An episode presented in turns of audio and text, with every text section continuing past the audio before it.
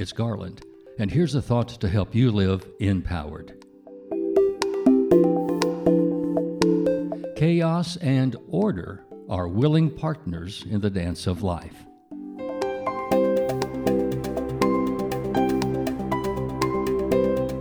I'm trying to pay closer attention to what's going on around me every day.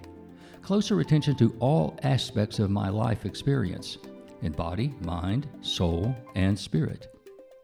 What I've noticed is the repeating cycles of order and chaos.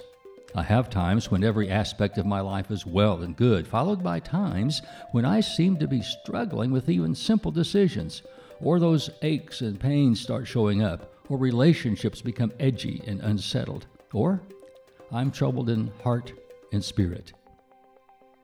And I noticed I'm no different than the environment in which I live the calm and the storm, the peace and the tumult, life, death, and renewal. I remember learning to dance with a partner for the first time. We communicated the dance to each other in what's called our frame.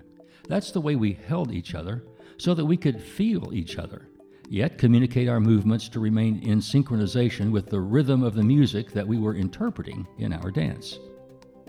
Chaos and order help to frame our lives.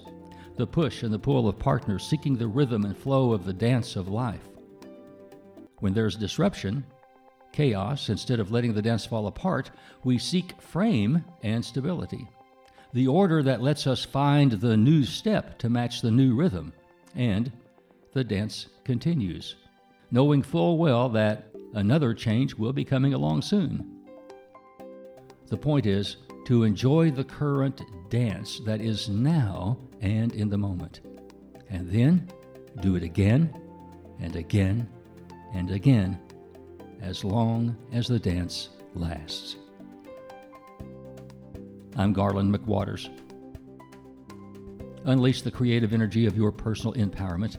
Encourage the spirit, enliven the heart, enlighten the mind, and enlarge the expectations of living in yourself and in others.